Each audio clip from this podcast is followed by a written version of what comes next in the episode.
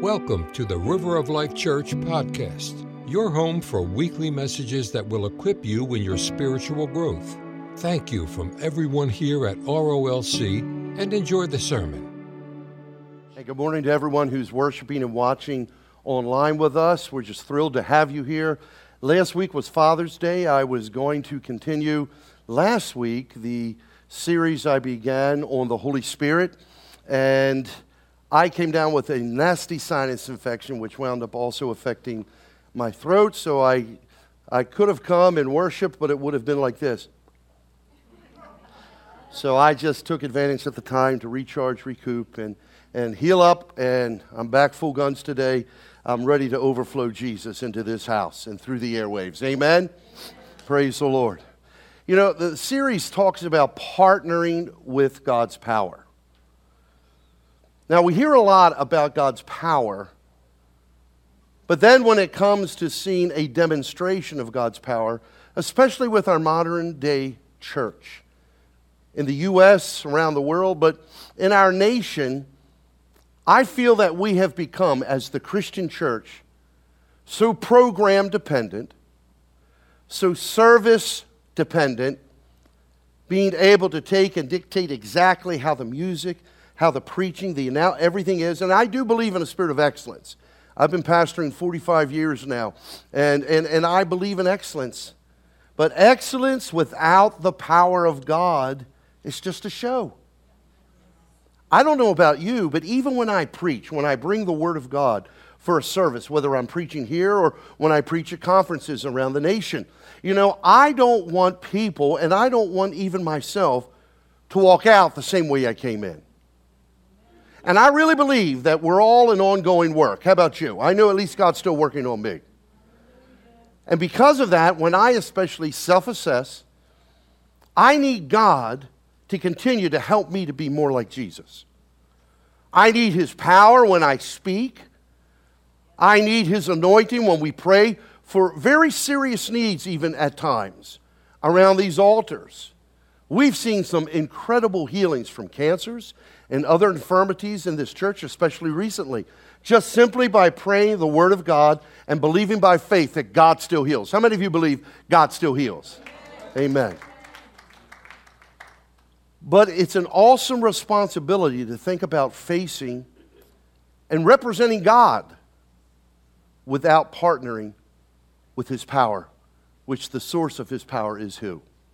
The Holy Spirit. Sometimes in our churches, I, I was raised Southern Baptist, and uh, I really got saved. And you, many of you have heard my story. I was in, in the rock industry as a musician, and when I got saved, it was a miraculous salvation. I'm a drummer by heart. Still love drums. That's why I sit right over here so I can watch the drummers each week. I enjoy good chops. But, you know, when God touched me, it was radical. It was night and day. And, and when I heard for the first time I didn't realize it, but I was going to a Baptist, Southern Baptist Pentecostal church. Sounds like an oxymoron, doesn't it? And, uh, but it was an incredible place. And when I first really heard about the Holy Spirit, obviously, churches, we talk about Him. But then when I really learned about Him and was encouraged to encounter Him, experience Him, just like we experienced Jesus through salvation who enabled that? The Holy Spirit. We could not have gotten saved, found Jesus as our Savior, had it not been for the Holy Spirit opening our eyes and our hearts. We didn't do it on our own. God, God, He just enables us. All of a sudden, I, I, remember it was the first Sunday in January, 1974. And I came, it was a Sunday night service, you know, because I didn't know the Lord yet. So I'm playing out late on a Saturday night. I can't get up early, right? And, and so I came for the evening gathering. I don't remember a word the pastor shared, but I do remember at the end when they opened up for prayer for anybody that just wanted prayer and to make a commitment to Jesus or had special needs. I remember I got up and, and, and, and, I, and, and I'm standing there singing, and all of a sudden, I was overwhelmed. I, I began to feel emotion. I began to, I actually began to cry. And that was something I never did because I grew up in a very difficult home godly mother, but my dad, until he came to know Jesus, it, it was a very challenging home life. And, and so I learned to harden myself, unfortunately. And I had built walls. And when I stood there and I began to feel these tears, I tried to turn them off, and, and, and I couldn't. And then I just heard the Lord say, Craig, what do you have that's so valuable that you think you'll lose if you commit to me? I'm so much better. And at that moment, I said yes. One month later, I was, you know, I was at a service where they were teaching on the power of the Holy Spirit. And then I encountered the baptism of the Holy Spirit, as Charles and John Wesley termed it, the second work of grace. First work of grace is our salvation, and the second work of grace, prevenient grace, according to Wesley, uh, is an encounter with the Holy Spirit, a baptism of fire. I tell you what, I've never been the same. I'm going to be 67 years old in August, and I, I just love Jesus even more than I've ever loved him. It's astounding. Have you ever asked yourself, how can you can love someone so much and you've never heard his voice audibly, you've never touched him physically, you, you've never seen him with your visible eye, but yet there's this. During the worship, I had to sit down. I was just so overwhelmed in his presence, in his presence. And I felt him. And I was just, I began to weep. And I, I said, Lord, it's astounding. It's astounding. I can't wait. I feel you so strong now, but I can't wait till I see you so I can actually, with my eyes, with my ears, see and hear you and kneel at your feet and just tell you how worthy and wonderful you are face to face. But until then, I'll keep telling you right now from earth. Hallelujah. And you know what's amazing when you worship? That's why I always tell people worship is so important. Worship attracts the presence of God when it's not done to entertain, but when it's done to minister to God.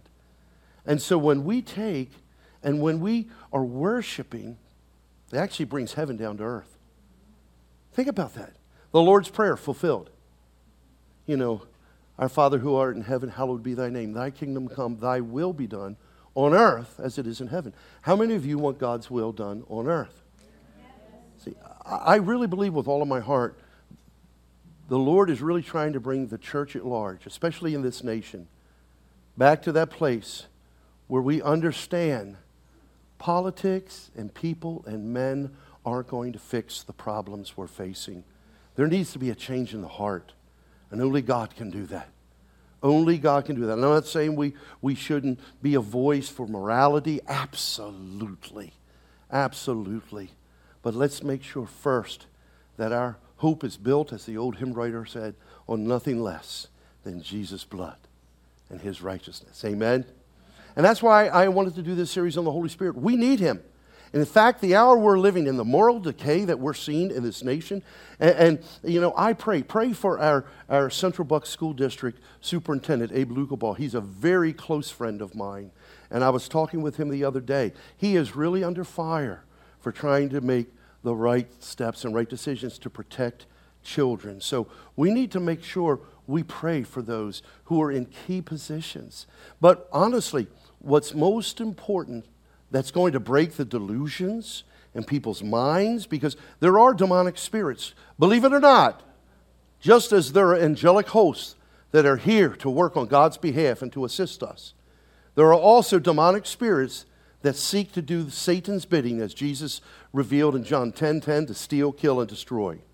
And what we're seeing happening to precious children and, and the narratives that are being propagated, you know, we need to love the sinners, but we need to pray against these demonic strongholds of sin. We do, because that's the only way there's going to be lasting change. I'm telling you, when I got saved, there was a spirit of depression on me. And when I really committed to the Lord, bang, that quick. It was broken. I was an empty rock and roll musician who had long hair. The only thing I'd like to go back to is my hair, not the way I was. But God instantly, in His presence, like that song, I've encountered personal healing in my body, in His presence. Many of you have. Those of you watching online, you've experienced the same thing. There is power in the presence of God. So the key for what the church needs is, is not more entertainment, and you know, but we need more of His presence. It's astounding. Look at all Jesus did. He didn't have all of the lights, and he didn't have amplified sound, and you know he didn't have all of the, the agents of assistance in, in helping to magnify the message a little bit more, which there's nothing wrong with that. But look at what he did simply with the presence of the Holy Spirit. So that's why God really prompted me to speak on the third person of the Trinity, his personhood. He's not an it. He's not a force as the Jehovah's Witness organization propagates. He's not a person, he's a force. You know, maybe when you watch Star Wars at the movies or at home on your own theater system, there's a force, but the Holy Spirit is not a force, he is a person. He is part of the Godhead God the Father, God the Son, and God the Holy Spirit. And we want to make sure, as Francis Chan brought out in his book, Forgotten God, that we are not forgetting the Holy Spirit. So that's what we're here for today, to learn about Him. So that once we understand, just like when you got saved, you couldn't make a commitment for salvation until you understood what you were being saved from. You know, and sometimes we as Christians, we get caught up in, in, in, in, in religious jargon. And, you know, like, you need to be saved. And, oh, I don't think my life is in danger. We need to be real. We need to be authentic, but we also need to know how to relate with our culture our community. Just be a real person. Just be a person that loves the Lord, loves people, and don't be ashamed or slow to even share your faith. And when we are like that, people will listen. People will listen. And the Holy Spirit, most importantly, will be there to authenticate our message. Authentication is not just for the man or woman of God standing behind a pulpit or on a platform. Authentication is for every single one of us, believers, Christians. And that what Paul said? I, I didn't come with you with eloquent, uh, eloquent speech. He, it wasn't about being a polished pulpiteer, he was saying. But I came to you with a demonstration of the Spirit's power.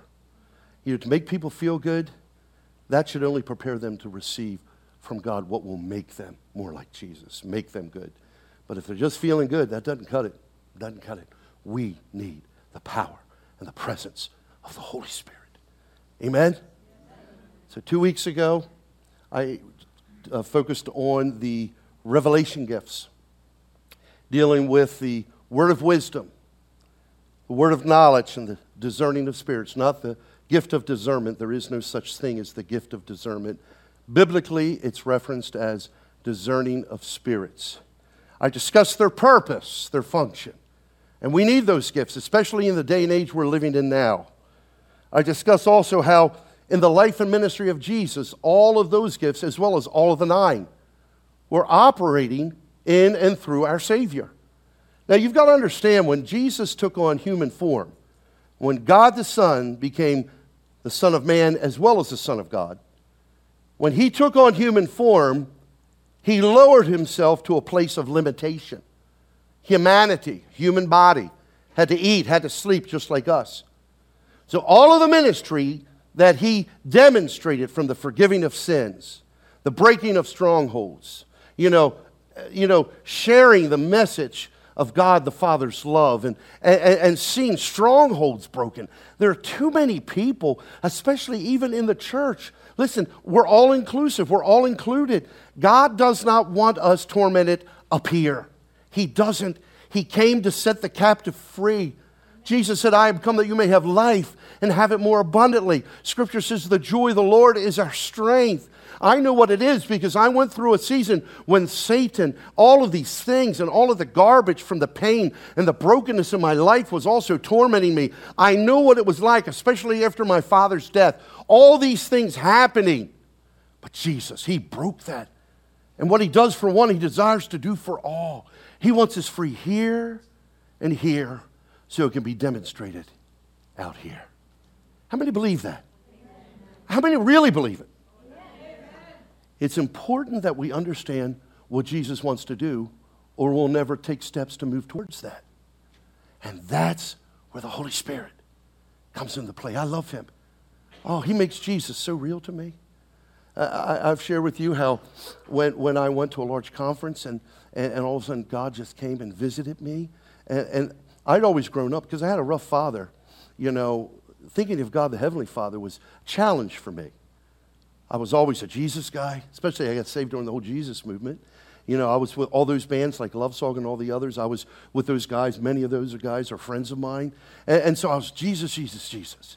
And then when I, I, encountered the third person of the Trinity, the Holy Spirit, with that baptism of fire, I was Jesus and the Holy Spirit, Holy Spirit and Jesus, Jesus, Holy Spirit. I just overwhelmed. But God the Father, for a season, was an enigma for me until he introduced himself. And the Holy Spirit said, and Jesus said, Craig, you know, you need all three of us. We're one, but you need to understand the Father. I want to heal you of the brokenness of that past so you can enjoy His presence. And He did it. And that's why I do what I do. And that's why I know the Holy Spirit, especially, I believe with all of my heart, Jesus Christ is returning sooner than ever. I do believe that with all my heart. You know, yes, I'm a man of the word, but I'm also a man of education after achieving my doctorate. Yes, I believe in furthering our, our education and our academia, but when I study the word, and even when the Spirit of God authenticates, speaks, and confirms what I'm studying, it's, the signs are all around. He's coming soon. Someone said, Pastor, what would you do if the rapture happens when you take your group to Israel this September? I said, Well, I can't imagine where Jesus ascended, I could ascend up to heaven at the same time at that place 2,000 years later. I don't feel the rapture, fear the rapture. The only thing I desire is, Lord, may I make the best of all of the time you've given me to give people Jesus. Not denominations, not organizations, not a program, but a personal encounter with their Creator. Amen? Can't think of anything better. So we looked at the revelation gifts two weeks ago, and today we're to continue as I highlight the power gifts. Everybody say the power gifts. Now, as I've brought out, there are nine gifts of the Holy Spirit, and the revelation gifts dealing with word of wisdom, word of knowledge, and discerning of spirits. The power gifts, which is a demonstration, obviously, of God's power, consist of the gift of faith, gifts of healing, and the gift of miracles. All of these, God's creation ability, demonstrated as they were through Jesus, now through us. Jesus, when he gave the Great Commission, and then even in Acts 1 8, when he spoke, You shall be my witnesses in Jerusalem, Judea, Samaria, to the ends of the earth.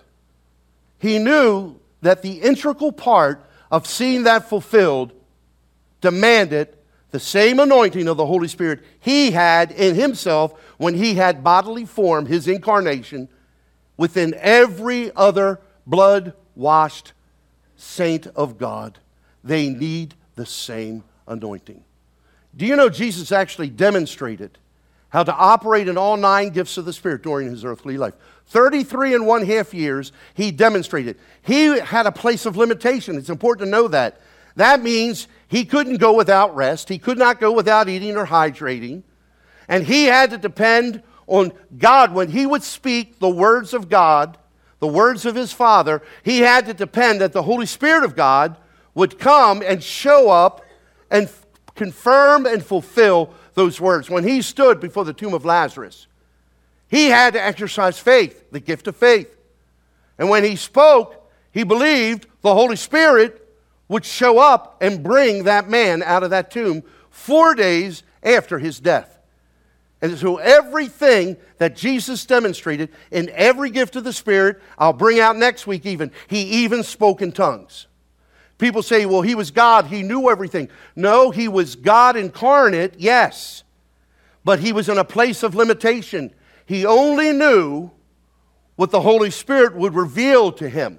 He had to be educated just like all of us. If it was all there, why wasn't he at a PhD degree level when he was just a new infant? Why is it that he was schooled? Why is it that he was trained in the Torah and the books of the law? He had to bring the human side up to par with the God side. Is this making sense? And so, we as believers, the same thing. We need the Holy Spirit's partnership with us, His anointing, His power so that when something is beyond a natural means, thank God for natural means. Thank God when you go to a doctor and they can take care and remedy. They gave me some antibiotics for my, for my sinus infection. within a day, I, I, I, felt the effects of that. Thank God for natural resources. But when something is beyond the natural, then we've got to call on from the kingdom of heaven the supernatural power, authentication of Almighty God. Hallelujah. The power gifts, God's ability, not only as it was through Jesus, but in and through us. So, with that in mind, let's look at 1 Corinthians chapter 12, verses 7 through 11. Some of you may have said, I thought that was the end of the message. We have only just begun. Praise the Lord. Scripture says, the Apostle Paul writing to the church of Corinth, but the manifestation of the Spirit is given to each one for the profit of all. For to one is given the word of wisdom through the Spirit, to another the word of knowledge through the same Spirit, to another faith by the same Spirit, to another gifts of healings, plural, by the same Spirit, to another the working of miracles, to another prophecy, to another discerning of spirits, to another different kinds of tongues, to another the interpretation of tongues. But one and the same Spirit works all these things, distributing to each one individually as he wills. Praise the Lord.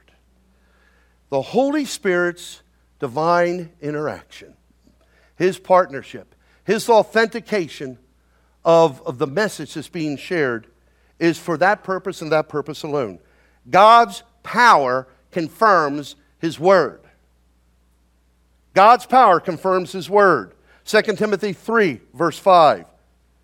The Apostle Paul was telling Timothy, you know, just having a message is not enough. But having a message that's filled with power is what God intends.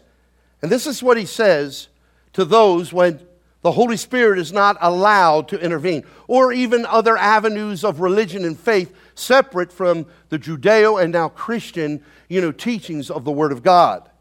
Paul says, having a form of godliness, but denying its power. People, I believe with all of my heart, my research I do and the things that I listen to as well, and, and all of the statistics that I read, people are tired of being entertained in church. People want to hear sound doctrine. But they also want to encounter the God of, encounter the God of old today.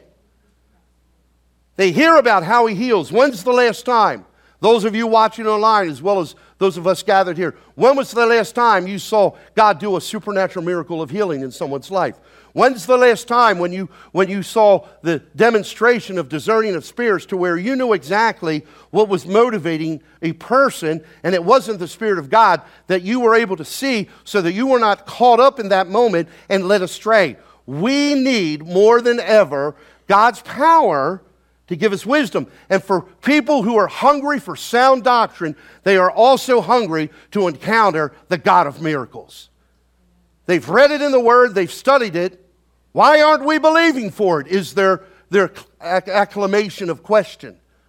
Why aren't we praying for it? Why aren't our altars open up? Why is it we're in and out? Why is an opportunity for salvation? Why do we say, well, if anyone was touched, come and meet me later and we'll talk about this? Why are we not living in the moment? Why are people not taking their faith to the marketplace, to the streets? I told you the story how I was at the Acme. Someone was laying on the floor. They were totally comatose. People were centered around and gathered. And I just said, Lord, in Jesus' name, heal this woman. And do you know what? Instantly, when I said the name of Jesus, she opened her eyes. The paramedics came in, many of them friends with us because of how we honor our first responders here. And they said, Rev, what's going on? And I said, I just found this woman with these others. But God intervened. She was then taken and able to be treated appropriately. Why are we not like the New Testament church? Bringing Jesus in the moment. That doesn't mean you walk through Acme. Well, I'm going to take my message to the meat aisle now. And I'm going to end up on the ice cream aisle. Hallelujah. Because salvation is dessert. I'm not talking about, you know, being, be, you know, just, just, just being personally motivated to where it becomes about us and we're showcasing. We never showcase us we always emphasize Jesus. And, and, so that's what also happens with the gifts of the Spirit. When we give the Holy Spirit an opportunity to move, we also give an opportunity to make him famous because people know we can't heal the sick. They know we can't break strongholds. But when they see Jesus do it, do what men can't do, that's the Jesus they'll want to follow. The woman at the well. come and see a man who told me everything I ever did. Jesus operated in the gift of word of knowledge, supernaturally knowing things of her life because of the Holy Spirit's involvement. And it brought her to an encounter that changed her forever. And Jesus did it at a well. He didn't wait till he got to the synagogue. He didn't make a special trip to the temple. He didn't tell people, well, meet me at the temple and I'll pray for you there. He was in the moment. And so do we need to be. We need to be your friends in the moment when they share. You are God's voice and hand extended. So God's power confirms his word. And that means if we deny his power, we deny his gifts, we deny his intervention. I've always said inspiration without manifestation always falls short. We get everybody excited, and then we say, well, that's it. Well, what about now the power? You know, I need prayer. Can someone pray for me? Can you pray for me? We don't want to bring people to that point where they're ready and we shut it down. We want to be instant in season and out of season. And just as Jesus needed the gifts in order to authenticate his message, Everywhere he went, there was miracles, signs, wonders, divine intervention. Chains were broken. People's lives were, were restored. Who wouldn't want to follow someone like that? The religious leaders got angry because they were all about themselves. They were building their own reputation. They were building their organizational kingdom rather than the kingdom of the Father. And so they hated Jesus because he made them look bad. He made them look bad. But when the Lord's power is there and people not only hear the truth, but they experience the truth. That life has changed forever. And I, I, believe that's what's happened to many of you and those of you watching online. This is the kind of Jesus you encountered. And how could we not follow him after all of his goodness and mercy, which, by the way, he has promised will follow us all the days of your life? Better look over your shoulder. Goodness and mercy is trying to track you down and tackle you. Hallelujah. How many want that in your life? You got to believe it. I, I, I, think the mindset now we've been conditioned as Christians to where we've, we've learned to deal with and live with powerlessness. God doesn't want that. Believe again. That's what happened to Saul and, and all of his soldiers when Goliath of the Philistine army would come out every day and blaspheme the God Jehovah, blaspheme Saul and the Israelites. And they just kept running back into their tents because they didn't believe.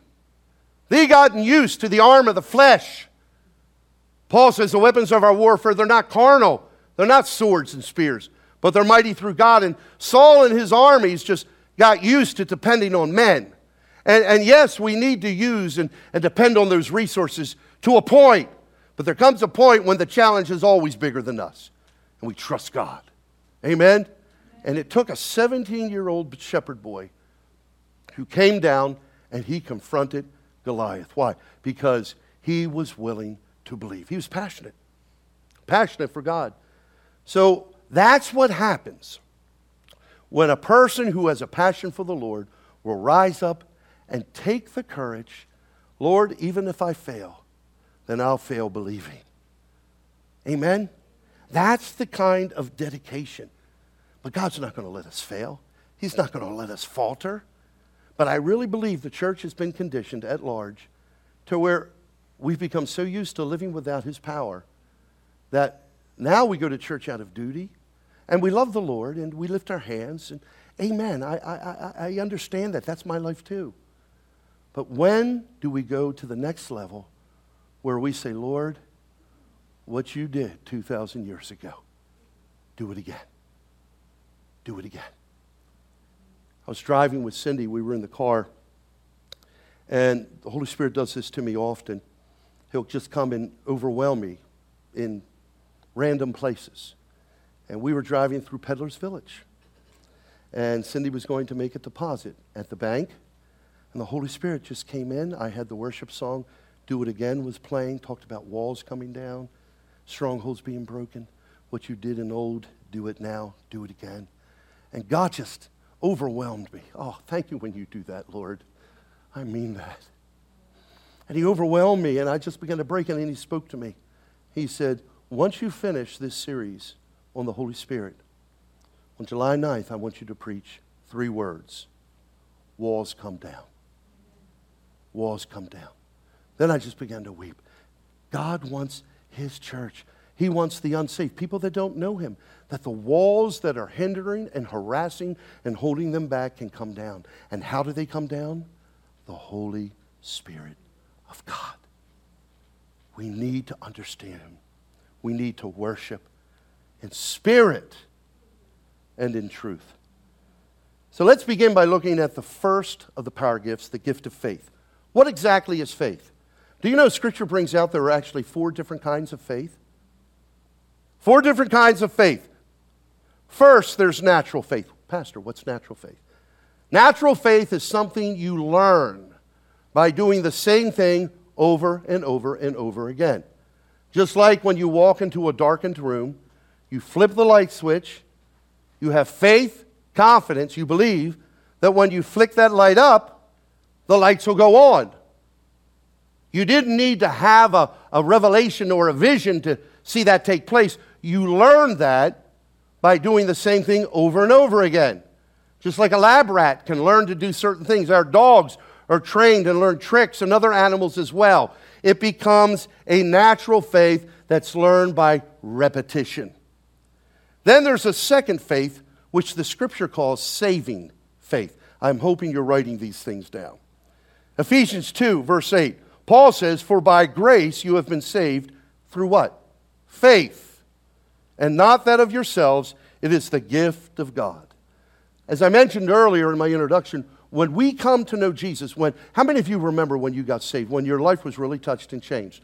When you came to that place in your life spiritually, the reason you were able to encounter the Lord in that way was because the Holy Spirit imparted to you a measure of faith so that you understood salvation. You understood your need for Jesus. You understood sin. He helps you to see what maybe you've shared with other people, maybe friends or even family members. And, and as you talk to them at times, it feels like there's just like a, like a blinder over their eyes, or, or, or they just can't comprehend like a, like a smoke or a fog. But when the Holy Spirit finally opens someone's heart and mind to perceive and understand, that's when He is imparting a measure of faith, saving faith. And that's why when you have friends, family, people you know, you know, you're not going to be able to debate these people to come to Jesus. Yes, we are still commanded to share truth and share His word, share our testimonies, but most importantly, we have to pray and ask that the Holy Spirit would impart a measure of faith, saving faith, so people's hearts and minds, their eyes are open, they can understand, they can perceive, and once they understand and perceive, they can receive. Just like when you got saved. Again, you had to understand what am I being saved from? You know, someone says you, you need to get saved. And, and again, you, you think, well, I don't understand what you're talking. Especially in the modern age we live now, there are more unchurched people now in our nation and other parts of the world than any other time in history. So it's imperative that we know how to just speak like a regular person. But most importantly, ask the Holy Spirit to make Jesus real to them. That's what brings saving faith. Then there's a third faith that I reference as growing faith. Growing faith. Look at Matthew chapter 17, verse 20. Jesus was speaking to his disciples and he said this. And remember, again, growing faith. He said, If you have faith as a mustard seed, you will say to this mountain, Move from here to there, and it will move, and nothing will be impossible for you. Notice that he equates this growing faith with a seed, and even a very small seed at that. What happens when you plant a seed into the ground? It germinates, then, under the right conditions, it grows. It produces fruit. It could be a flower, it could be a vegetable, it could be a fruit. But as this seed is planted, as it's cultivated, as it's cared for, it grows. And the same thing is applicable for growing faith. Growing faith, one of the fruits of the Spirit love, joy, peace, long suffering, gentleness, goodness, faith, meekness, self control. Faith, the fruit of the Spirit, growing faith, a seed of faith that comes from the seed of God's Word. I saw on Facebook, I posted it, reposted it, said some people say God doesn't speak. Well, if you open your Bible, you'll hear his voice. The Word of God is his seed. When we study, as Paul told young Timothy, to show yourself approved to God, a workman that doesn't need to be ashamed, rightly dividing the word of truth. See, when we are studying the word of God, you all being here today, those of you watching, and worshiping online, you're receiving an implantation of faith. I'm releasing the word of God, the seed of God, so that that seed can be planted into your spirit and it can grow, growing faith. The more seed you plant, the more harvest you're going to realize. Some people say to me, Why do I struggle with the same sin, Pastor, over and over and over and over and over and over again all the time? Now, no one asked me that in this church. That was my previous church, people who asked me that. But they'll say, Why do I keep struggling? And I said, You got to eat. You know, you got to plant the seed. Then that seed turns into spiritual food, manna from heaven. Didn't Jesus liken his word unto the manna of heaven, the bread of life? And as we feed on the Word of God, the Word of God becomes real. Faith begets faith. And then as that faith begins to dominate in our lives, because we've learned how to hear His voice, He never speaks contrary to His written Word. Never. What happens sometimes when people try to move in the operation of the Holy Spirit's gifts, if they're not strong in the Word of God, then they go by their emotion and their perceptions rather than the foundation of his unchanging written word. And when we're versed here, it protects us from any other spirit leading us into any other direction other than God's direction. Amen? So, growing faith, that means you are what you eat. You've heard that from a natural perspective, but spiritually, we are what we eat. How many of you want more faith in your life than eat the Word of God? Amen? Hallelujah. Praise His name. Then the fourth demonstration of faith is the gift of faith. The one that Paul mentions in our text this morning. This is not a natural faith. It's not saving faith. It's not the fruit of the Spirit. This is a supernatural, unlearned faith that has the ability to believe and see things as God does and activate the miraculous. The gift of faith is the foundation of all the other eight gifts of the Holy Spirit. That's why it says, without faith, it's impossible to please God. This supernatural faith, it cannot be earned, it can't be learned, nor used at will. We can't just call up any of the gifts of the Spirit as well as faith at any given moment. Faith, activate now. It's just like, look at Samson as an analogy. Do you know Samson wasn't a overly muscular developed man? Scripture brings that out.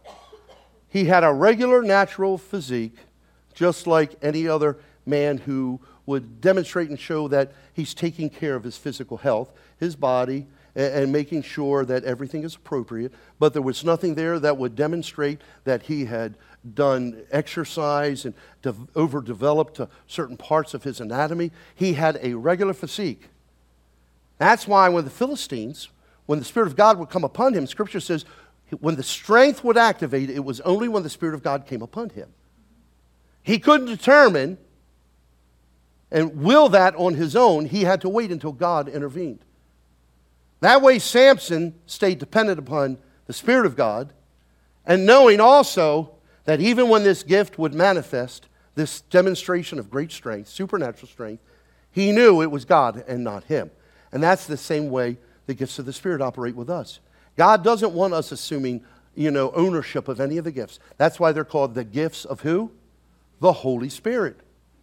And they are distributed as God wills at any given moment for whatever need may be demonstrated so that God can intervene on someone or a situation. Praise the Lord. They can't be earned, they can't be learned, nor used at will. This gift belongs and comes from the Spirit of God as He wills. Some examples. What about Jesus when they were crossing the other side? The demoniac was waiting at the Gadarene tombs. And Jesus said, We're going to the other side. So they get in a boat, everybody's rowing, all of these experienced fishermen and, and boatsmen, and here they are making that journey from one side to the other. Jesus goes down below. He was tired, he had to rest, which showed again he had physical limitations. And he's, while he's sleeping, a great storm arises. They're all fearful. Finally, they call Jesus up from the bottom, and what does he do? First, he says, Why do you lack such faith? A lack of faith allowed that storm to to persist. And then immediately Jesus speaks to the wind and the waves, and it was calmed. What was that a demonstration of? The gift of faith from the Holy Spirit. How about Jesus when he paid taxes for he and Peter? Remember, they came up and they said, Do you pay your taxes?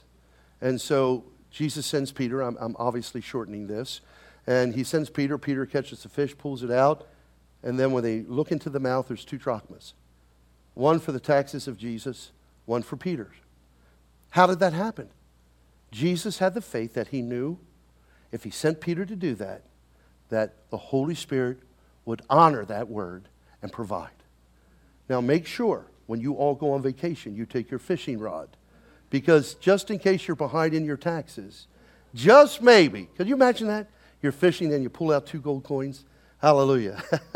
well, I think that would be very self serving. But at least we see another demonstration of the gift of faith in operation. What about when Jesus fed the multitudes? How would a little boy's basket of food, a few loaves, a few fishes, how would that feed the multitude of thousands? But Jesus took what was little, and by faith, everybody say by faith, he multiplied it. How did he multiply it? He acted on it. It says, as he broke the bread, the multiplying just kept happening. Faith always acts, it doesn't wait.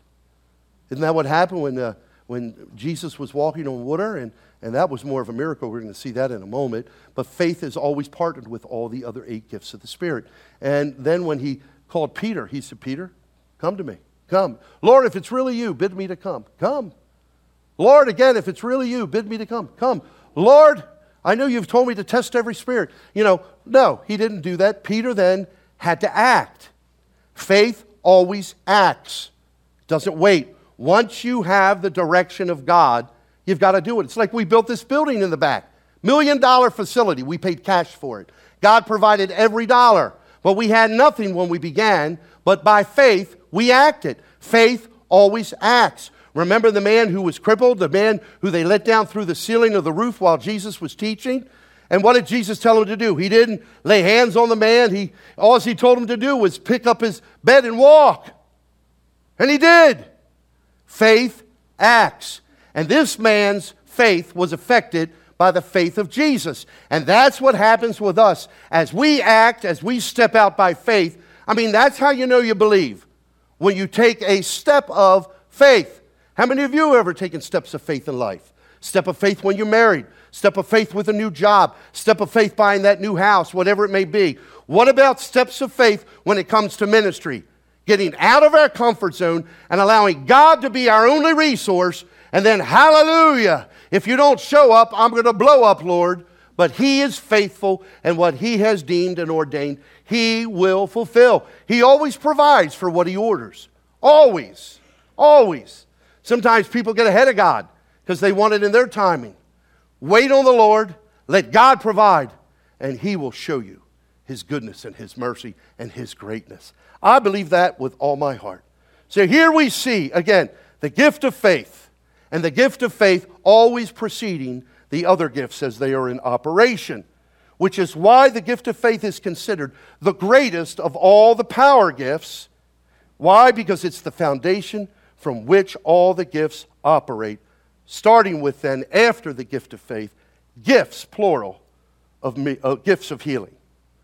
The gifts of healing have nothing to do with medical science. Thank God for medical technology. Amen? Some of my closest friends, we have doctors in this church. Thank God for their abilities and their training, their skills. God has used doctors in my life to bring restore health to me, and God has also restored health to me supernaturally. Thank God when there is medical science, human learning, natural intervention, but that is not the gifts of healing in operation. Think about the following statements when it comes to healing. If medical technology, and again, we've established I'm in favor of, if medical technology represents the gifts of healing, then it would be free from mistakes. When did Jesus ever make a mistake when he healed someone? Oh, I, I didn't foresee this complication. Well, this will be a side effect of my prayer of faith, but just ride it through and you should be okay.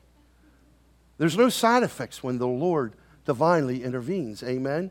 You don't have to read, you know, all of the possibilities. You, you ever see the commercials for pharmaceuticals? And we have several pharmaceutical people within our congregation. But I'm all, I always laugh, Cindy and I both, when they go through at rapid speed. They speed up the tape, all of the possibilities, the side effects of certain drugs. And I look at Cindy and I say, I need the gift of interpretation to even understand what that announcer just spoke, right?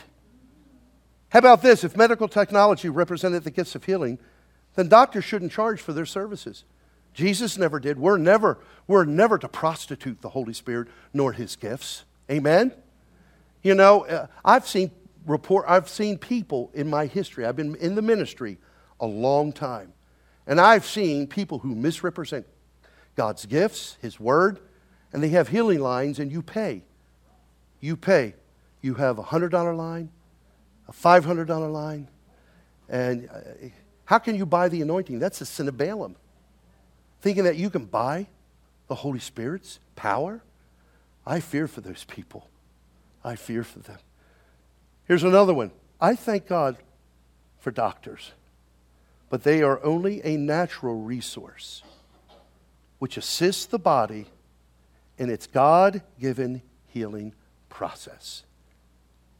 But when the gifts of healing are in operation, the gifts of healing are a supernatural demonstration in that moment of the Holy Spirit's healing power. Look at the phrase gifts of healing. Gifts, again, is in the plural. In fact, it's the only gift that is listed as plural. And why do you think that is? Just that there are many diseases there are also many levels of anointing for healing. I'm going to prove it to you. The American Medical Association states this there are 39 basic categories of sickness and disease. 39 categories. Now, let me ask this question How many stripes were laid on the back of Jesus? 40 less 1. 39. Here's another one why we can know that God wants even to heal our minds if they've been broken by life.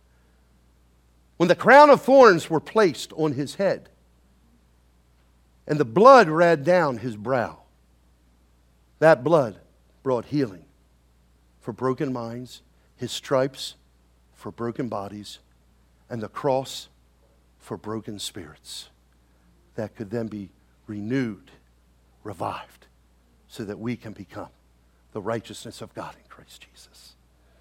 Jesus received, according to the Word of God, 39 stripes on his back.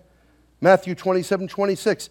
Then he, speaking to Pilate, released Barabbas to them, and when he had scourged Jesus, he delivered him to, the cru- to be crucified. Now, all through Scripture, and we see it documented, a Roman scourging is always 40 less 1. In addition, Jewish law forbid anyone to receive 40 lashes when being punished, only 40 less 1, 39. So the 39 stripes, what do they represent? Even before there was an American Medical Association, God the Father already knew.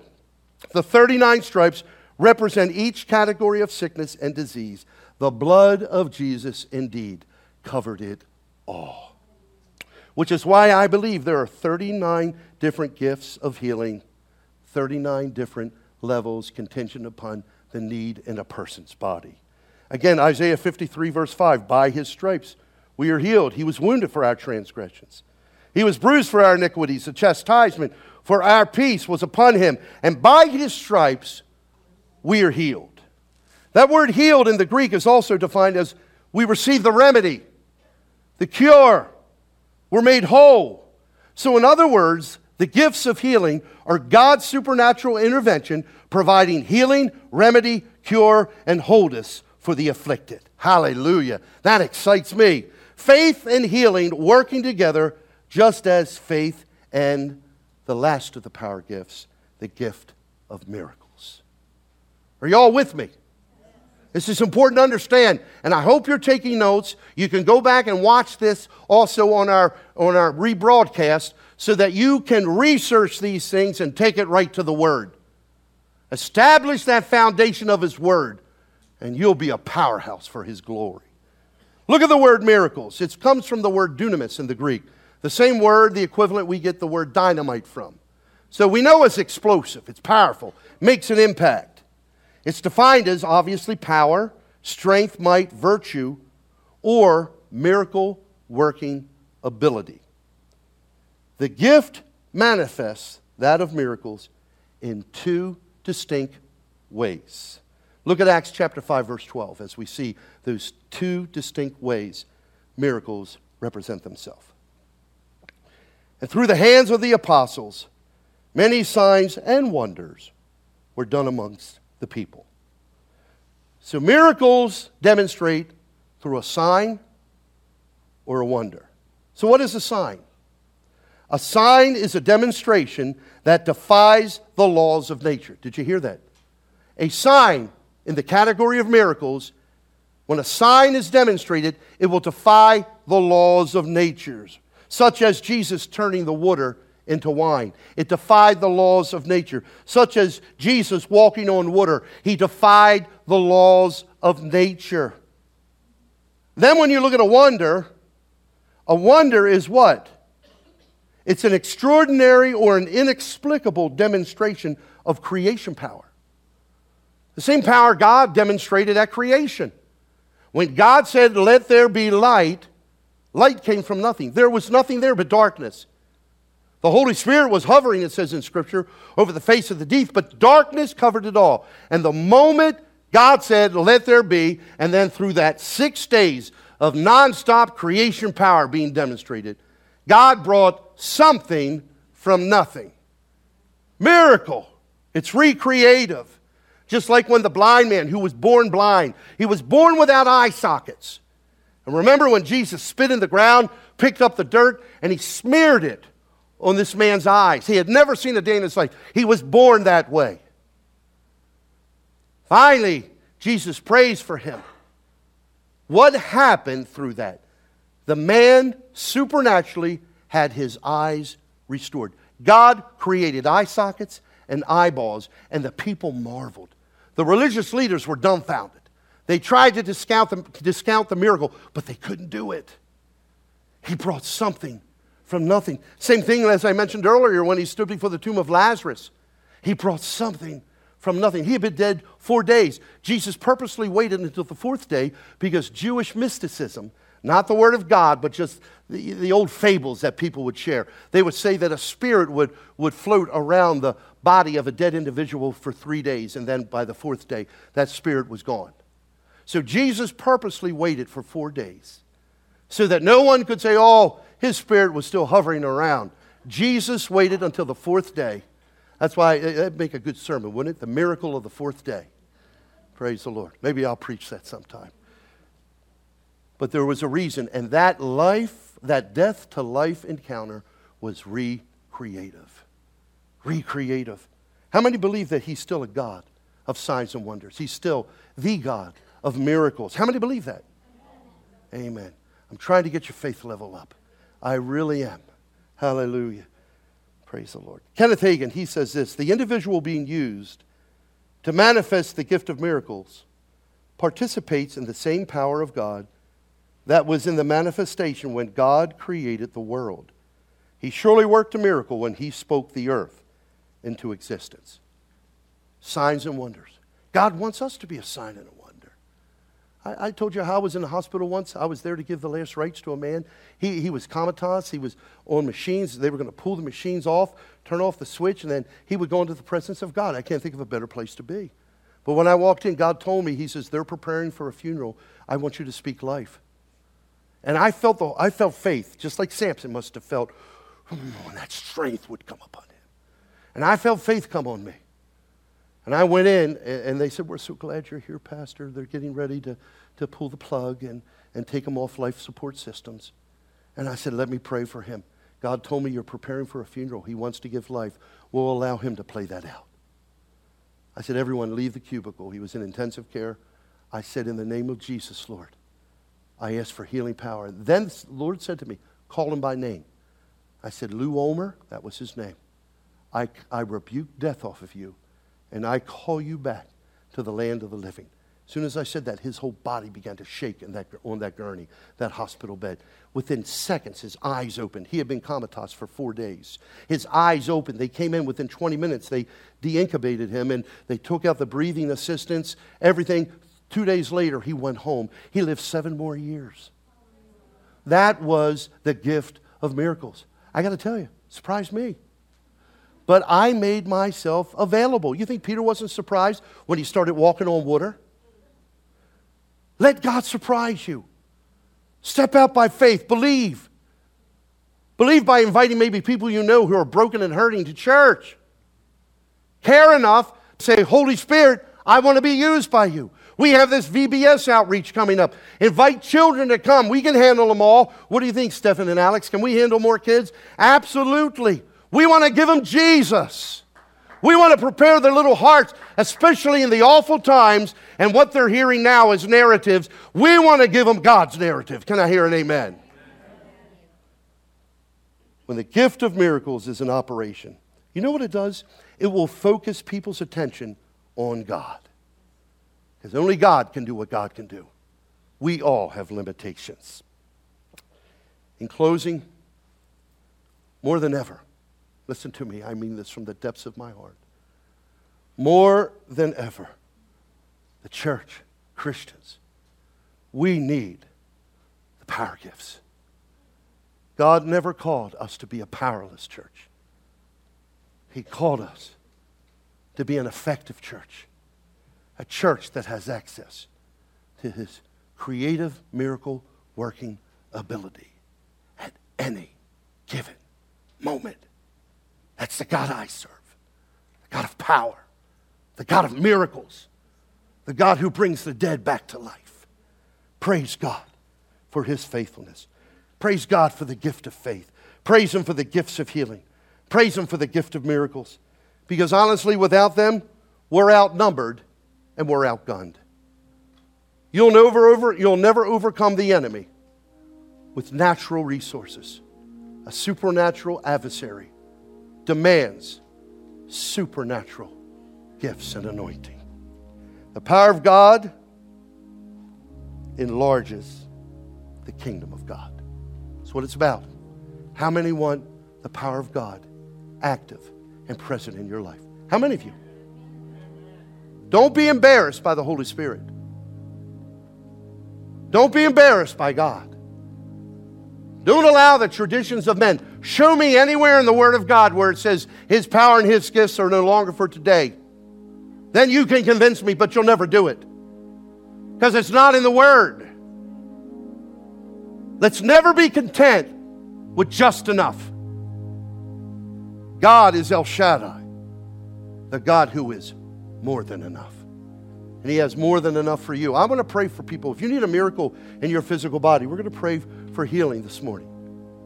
If you need an intervention in your life, so there's something, a mountain that's bigger than you, then we want to pray. And, and I know God's going to address that mountain if you'll believe. If you will dare to believe, God will move on your behalf. Then I also want to pray an impartation. It's time to stop focusing on the people on the platform. Yes, I may act as a pastor, as a conductor of an orchestra, but I can't play all the instruments. And the true purpose of the man or woman of God who has a pulpit gift is to empower the saints to take the gospel to the streets, to the community, to the marketplace, to your friends and your neighbors. Dare to believe that the God of miracles can do miracles through you too. All you have to do is simply ask. Thanks for listening to the River of Life Church podcast. Subscribe and rate us right now on iTunes to be first to get access to new audio messages every week. Visit rolcdoylestown.org or like us on Facebook to always stay up to date on what's going on at ROLC. If you would like to support this ministry, visit the online giving page at our website Join us next time for more from River of Life Church.